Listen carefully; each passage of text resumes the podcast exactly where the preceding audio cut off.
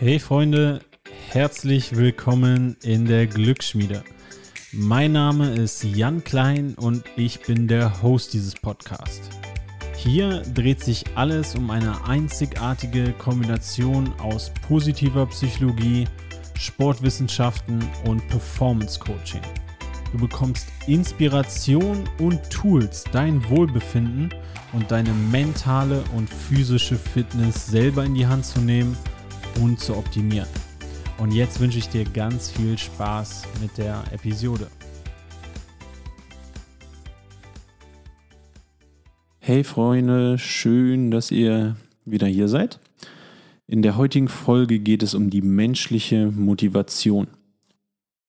Die Folge ist wichtig, um dein eigenes Verhalten reflektieren zu können. Warum bin ich in manchen Situationen motiviert und warum in anderen Situationen überhaupt nicht. Dann ist diese Folge aber auch sehr, sehr wichtig, wenn du in irgendeiner Art und Weise verantwortlich für Menschen bist.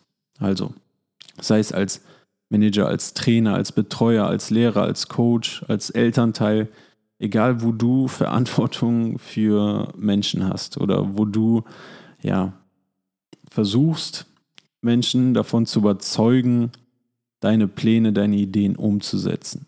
Und in dieser Folge wirst du herausfinden, ja, wie intrinsische Motivation gesteigert werden kann bei diesen Menschen und wenn du das in deinem Leben reflektierst und umsetzt, auch bei dir. Und diese Folge basiert auf einer sehr, sehr bekannten Theorie in der Psychologie von Deki und Ryan, auf Englisch ist das die Self-Determination Theory oder zu Deutsch Selbstbestimmungstheorie.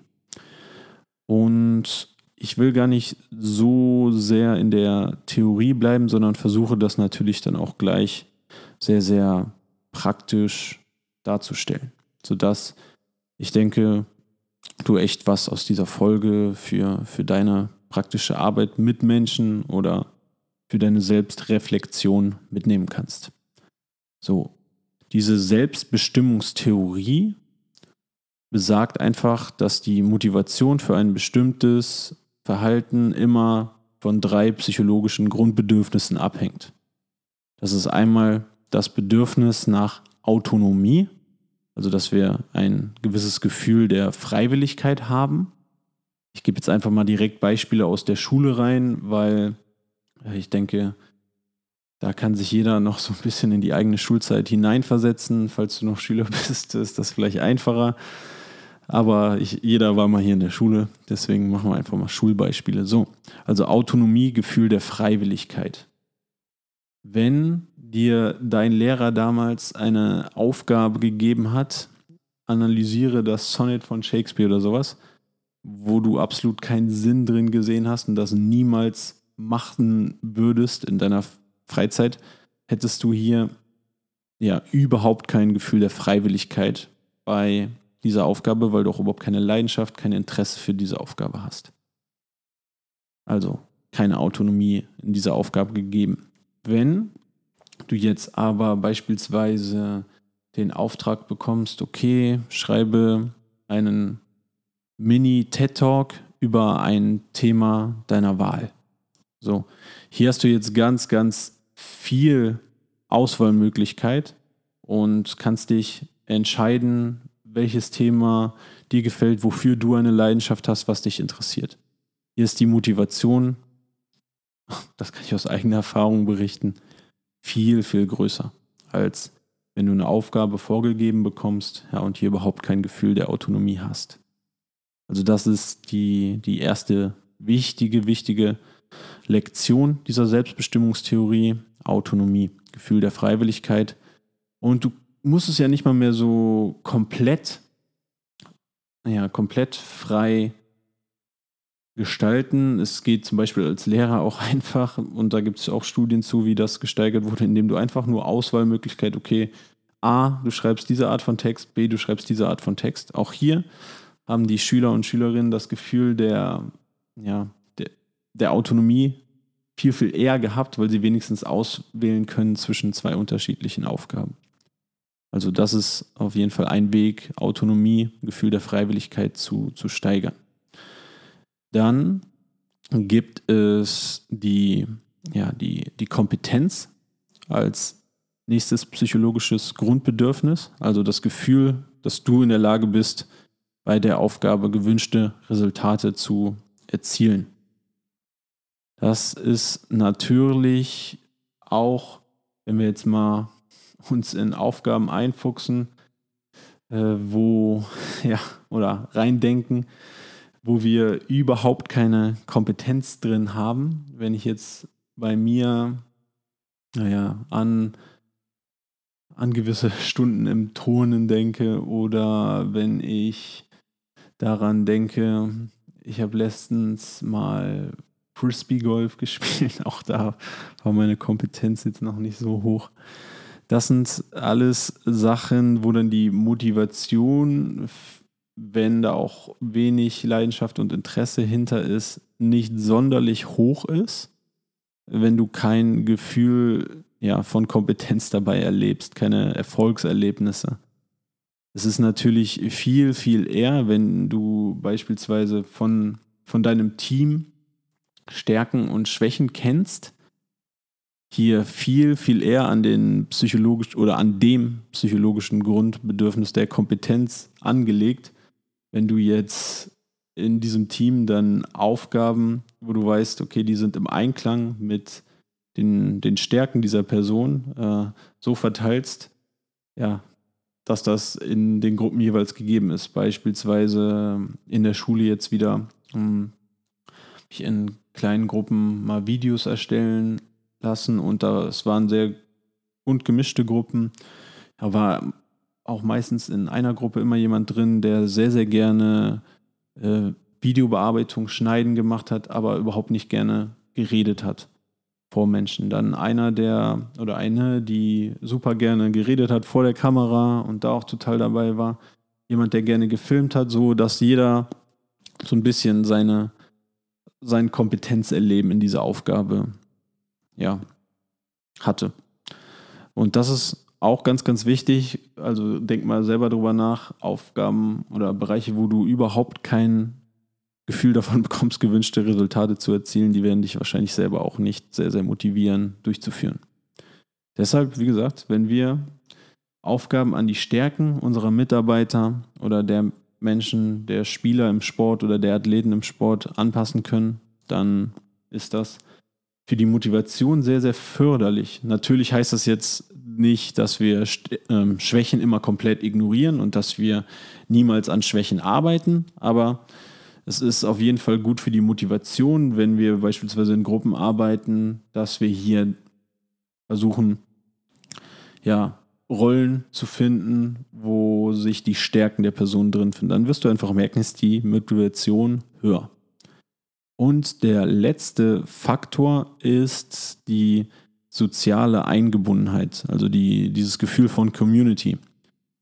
Das ein sehr bekanntes Beispiel aus dem Sport ist hier sowas, dass die kenianischen Läufer zum Beispiel, die ja für sehr, sehr, sehr, sehr gute Laufresultate bekannt sind, gerade im Ausdauerbereich, die trainieren immer in der Gruppe, die trainieren fast nie alleine, sondern die machen ihre morgendlichen Läufe, ihre Nachmittagsläufe oder wann auch immer. Ich glaube, äh, auf jeden Fall gab es dieses Beispiel aus dem der morgendlichen Läufe immer zusammen und pushen sich immer gegenseitig und fordern auch immer gegenseitig ein, dass die anderen Leistung erbringen und haben so auch das Gefühl, dass sie gemeinsam für etwas trainieren. Und das ist hier natürlich auch, ja, in der Firma wichtig, in der Schule wichtig, in Sportteams wichtig, äh, in kleinen Arbeitsgruppen wichtig, dieses Gefühl, dass deine Arbeit oder das, was du tust, Bedeutung für die anderen Menschen hat, in deiner Gruppe vor allem, dass ihr Teamwork macht, dass nicht nur einer alles macht, so auch ein gewisses Gefühl von Community da ist, dass ihr ein gemeinsames Ziel habt, gemeinsame Werte, eine gemeinsame Mission und all das kann natürlich auch gefördert werden. Zum Beispiel in der, in der Schule macht man, machen wir ja auch gerne Ausflüge, außerunterrichtliche Aktivitäten, Spiele, die sowas fördern. oder auch viele Firmen, da gibt es Tage, wo das ja, Teambuilding-Maßnahmen und es gibt hier auch sehr, sehr viele Spiele, wo man ja, Zusammenarbeit quasi erzwingt mit gemeinsamen Zielen, sodass diese soziale Eingebundenheit trainiert werden kann. Doch wenn du jetzt mal dran denkst, okay, es gibt irgendwie auch hier vielleicht wieder zurück zu deiner Schulzeit, dass du eine Gruppenarbeit hattest und da hat einer alles gemacht oder eine alles gemacht, vielleicht du selber und die anderen haben einfach gar nichts gemacht, ja, dann war deine Motivation wahrscheinlich nach einiger Zeit auch nicht mehr intrinsisch oder sonderlich hoch. Vielleicht hast du noch irgendwie extrinsische Motivation durch eine, durch eine Note, die du dir verdienen willst oder wolltest damit aber auf jeden Fall nicht von innen heraus. Während wenn alle zusammenarbeiten, jeder seinen Teil übernimmt, jeder auch irgendwie eine wichtige Aufgabe hat, so wie ich das eben in dem, mit dem Videobeispiel erklärt habe. Das ist ganz klar, der Videocut ist wichtig, das Film ist wichtig, das Reden vor der Kamera, jeder hat eine wichtige Aufgabe. Dann ist die Motivation auch sehr, sehr hoch. Und dann ist die intrinsische Motivation auch gegeben. Also nochmal, das ist das Gefühl der Autonomie, also Gefühl der Freiwilligkeit. Nummer zwei, Kompetenz, dass du das Gefühl hast, gewünschte Resultate erzielen zu können. Und Nummer drei, soziale Eingebundenheit, so ein Gefühl von Community. Ihr zieht alle an einem Strang und arbeitet zusammen. Jetzt gibt es dazu auch eine schöne Analyse, wie beispielsweise Jürgen Klopp das bei, bei Liverpool macht. Der wurde vor einigen Jahren auf jeden Fall zum Manager des Jahres gewählt. Und ja, wir hören einfach mal rein. Das ist auf Englisch, aber es ist Jürgen Klopps Englisch, das ist verständlich. Nichts, also einfach für uns Deutsche, einfach noch verständlicher, würde ich mal behaupten. So. Knows what's happening there. Because I don't know anything about football. Geht gleich los. I have a lot more information than I give to the players, and not because I don't want to, I want to keep that, no, just because I want they have to play a football game, and football is a game, and you have to play that with freedom. In the beginning, for example, when a new player is coming in, I don't give them any information. It's like let them play, let's learn that I learn about him, what he's doing naturally, and what we want to adjust, and what we want to leave with him, and what we want to stop him doing, and stuff like that. So you learn more about your players each day, and, and you know how to how to treat them, how to deal with with them. A lot happens in the one-one talk actually, but that's with the player and with the team. There are more things to do, and they're then all in the right shape and in the right position, and you try to, yeah, to help 11 players to do the right things in the right moment actually. Also was ich hier sehr sehr wichtig finde, ist, dass Jürgen Klopp als Trainer von Liverpool, wenn zum Beispiel neue Spieler kommen, äh, dann sagt ihr denen nicht von Anfang an, okay, wir machen das hier so und so und ihr habt euch gefälligst anzupassen und das genauso zu machen, wie ich Jürgen Klopp das hier bei Liverpool machen will, sondern er lässt die erstmal, er lässt die erstmal tun. Er gibt denen keine Vorschriften, wie sie die Sachen umzusetzen haben und somit haben die Spieler bei ihm viel Autonomie. Also sie fühlen sich nicht eingeschränkt und haben dieses Gefühl der Freiwilligkeit und können ihre individuelle Stärken ausleben.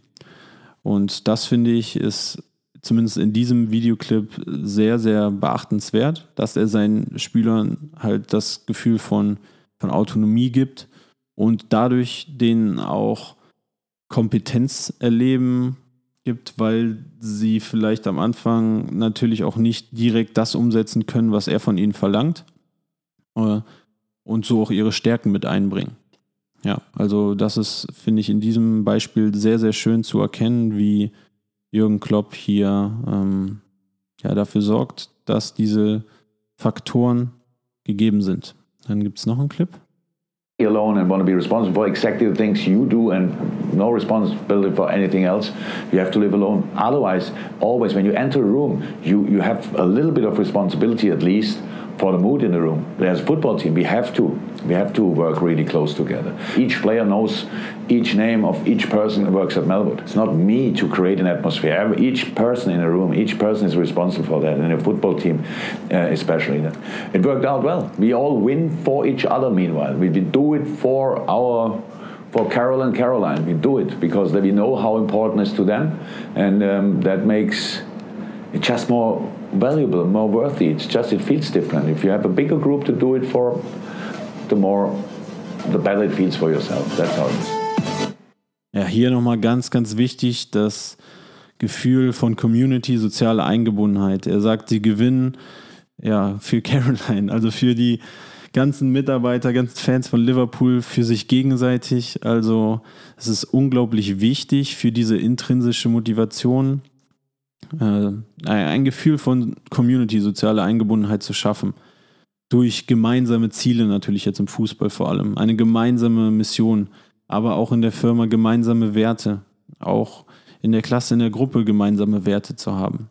Und auf etwas zusammen, ja, zusammen hinzuarbeiten. Und das erhöht natürlich unglaublich dann auch die, auch die Motivation, wenn das gegeben ist. Und da ist, das hat Jürgen Klopp hier, finde ich, sehr, sehr schön äh, beschrieben. Ein, ein letztes Beispiel noch von ihm.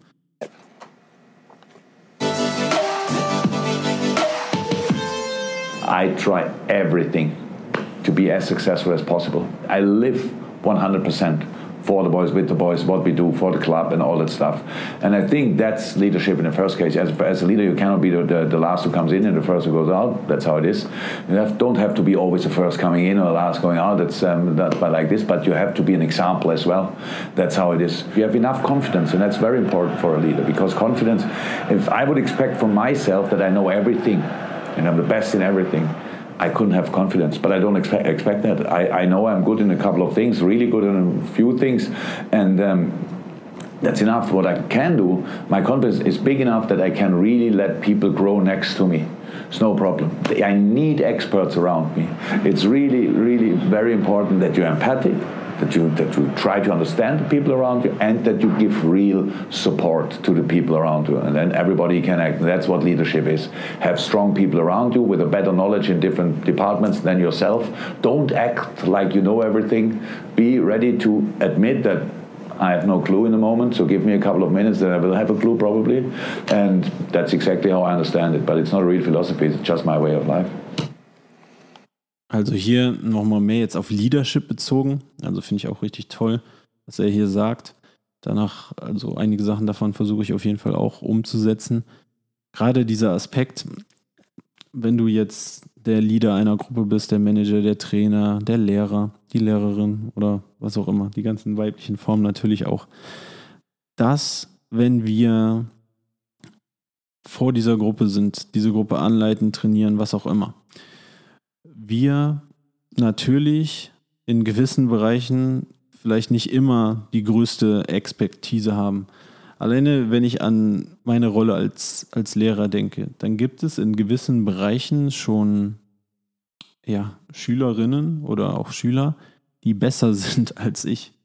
Also in gewissen Sportarten, wenn die ihr ganzes Leben diese Sportart trainieren und gemacht haben, dann sind die da drin besser als ich, haben mehr Expertise als ich so, jetzt kann ich mich äh, hinstellen und so tun, als wäre ich der Tollste und der Beste. Aber das ist auf jeden Fall kein Leadership.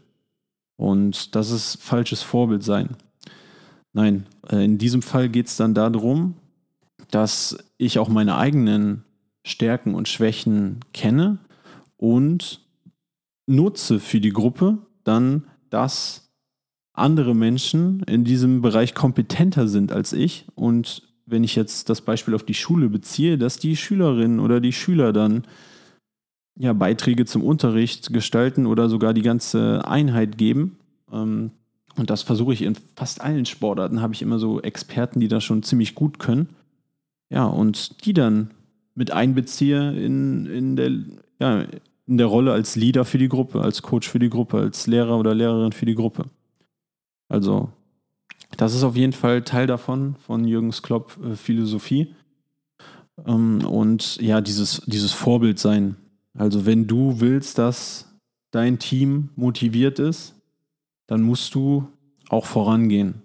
Das heißt aber auch nicht, das heißt nicht, dass du alles können musst. Du musst schon einige Sachen natürlich gut können in dem Bereich, wo du arbeitest oder wo du Manager, Chef, Coach, was auch immer bist. Klar, musst du Expertise haben, aber du kannst dir direkt mal diesen Druck wegnehmen, so tun zu müssen, als wärst du in allem der Beste oder die Beste und kannst dir ein Team um dich herum aufbauen von Experten, wenn du jetzt beispielsweise Trainer von einer, von einer Sportmannschaft bist oder als Lehrer, Lehrerin in der Schule kannst du auch äh, die Expertise anderer nutzen. Das kannst du bestimmt in der äh, Firma im Management genauso machen. Aber du kannst da jetzt nicht mit einer Haltung äh, an die Sache gehen, ja, die das Gegenteil ist von jemandem, der jetzt so ein bisschen positive Ausstrahlung hat, Motivation auch ja, ausstrahlt für seine Mitarbeiter, Kollegen oder in dem Fall für die Menschen, für die er verantwortlich ist. Und wie das aber auf der anderen Seite halt auch hier gut rauskommt, nicht so tun, als wärst du der Größte, der Tollste oder die Größte, die Tollste, sondern genau wissen, da ist meine Expertise, da kann ich vorangehen, da weiß ich sehr, sehr gut Bescheid. Aber dann gibt es auch Bereiche, da kann ich dann auch mal meinem Team diese Autonomie geben, wenn sie hier wirklich Experten sind und ich nicht. Oder wie ich das auch bei meinen Schülern und Schülerinnen dann mache. Hey, dann gebe ich denen die Autonomie, dann gestaltet ihr halt mal die nächste Stunde. Das ist viel, viel Autonomie, die haben sie viele Freiheiten, das zu machen. Da haben sie Kompetenz erleben, weil das ist ihr Expertenbereich, ihre Sportart.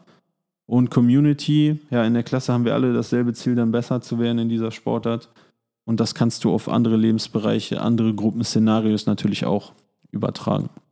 Also, äh, das YouTube-Video, wo die Ausschnitte von Jürgen Klopp sind, das verlinke ich dir in den Show Notes.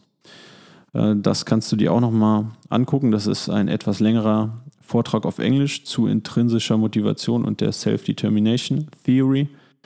Äh, auf jeden Fall auch lohnenswert, gerade aus Managersicht noch ein bisschen mehr Input dazu. Ich habe jetzt auch einige Beispiele mehr auf die Schule bezogen aber auf jeden Fall auch ein lohnenswerter Vortrag. Dann, wie gesagt, Takeaway, intrinsische Motivation hängt von drei psychologischen Grundbedürfnissen ab. Autonomie, Gefühl der Freiwilligkeit, dann äh, Kompetenz, dass wir das Gefühl haben, die gewünschten Resultate auch erzielen zu können und soziale Eingebundenheit, eine gemeinsame Mission.